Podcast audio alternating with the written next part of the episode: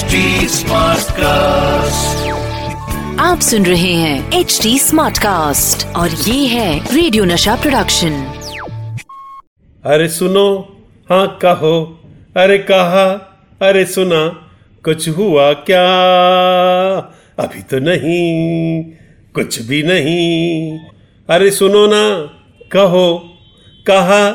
अबे जा नहीं सुन रहा कर ले जो करना हट। तेरी राम कहानी तो कभी खत्म ही नहीं होने की। यहाँ शो शुरू होने का टाइम हो रहा है। और तू सुनो कहा क्या कहा? अबे पागल बना दिया। क्या कर रही हो? समझ भी नहीं आ रहा। द फिल्मी कैलेंडर शो दोस्तों शो चल रहा है द फिल्मी कैलेंडर शो और मैं हूँ आपका अपना सतीश कौशिक। और अब वक्त अपने कैलेंडर से पूछने का कि बाबू बोशा अरे आज किस तारीख का इतिहास पढ़ेंगे हम? बता रे। अरे, अटक रे।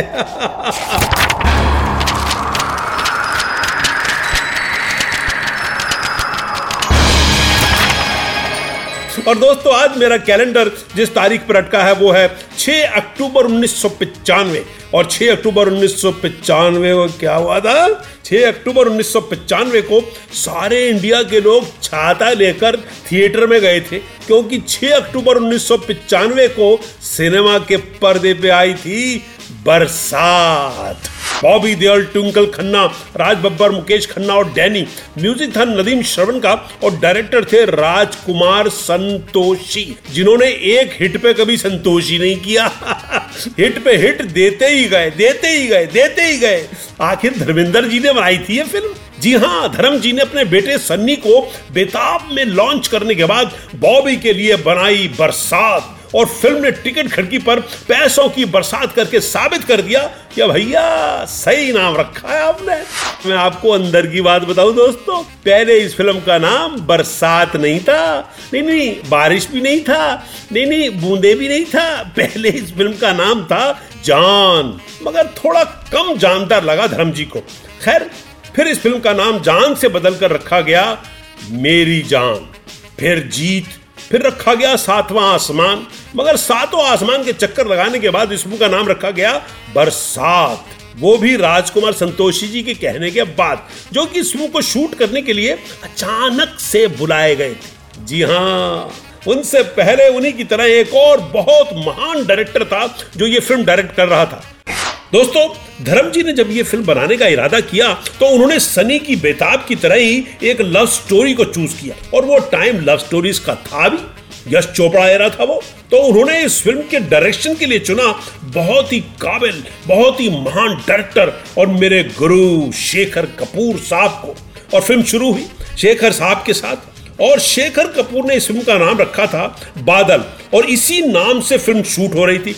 मगर दोस्तों कभी कभी ऐसा होता है कि कोई काम शुरू होता है तो सब ठीक रहता है, मगर आगे बढ़ने पर लगता है कि शायद हम गलती कर रहे हैं। और अगर ऐसा लगे तो ज़िंदगी हो या फ़िल्म खुशी खुशी अपना रास्ता अलग करने में ही भलाई है। तो ऐसा ही कुछ हुआ इस टीम के साथ भी, और फिर शेखर साहब और बरसात की टीम अलग हो गए। मगर खुशी खुशी और हँसते हुए और फ़िल्म में एंट्री हुई राजकुमार संतोषी की। और उन्होंने तो बरसात को हिट करवा के ही संतोष किया। मगर आपको पता है दोस्तों, इस फ़िल्म में ट्विंकल खन्ना से पहले लीड में कौन सी सुपरस्टार एक्ट्रेस थी? हाँ नहीं बताना। मैं बताता हूँ। वो सुपरस्टार एक्ट्रेस थी करिश्मा कपूर। करिश्मा के साथ शूट भी हुआ, मगर बाद में करिश्मा कपूर की जगह फ़िल्म में आई ट्विंकल खन्ना और ट्विंकल ने अवार्ड जीत लिया। दोस्तों, साथ ही इस फ़िल्म के लिए बेस्ट सिनेमेटोग्राफर का अवार्ड मिला संतोष सेवन साहब को। यह फिल्मी दुनिया है दोस्तों, यहाँ किस्मत का खेल है साहब।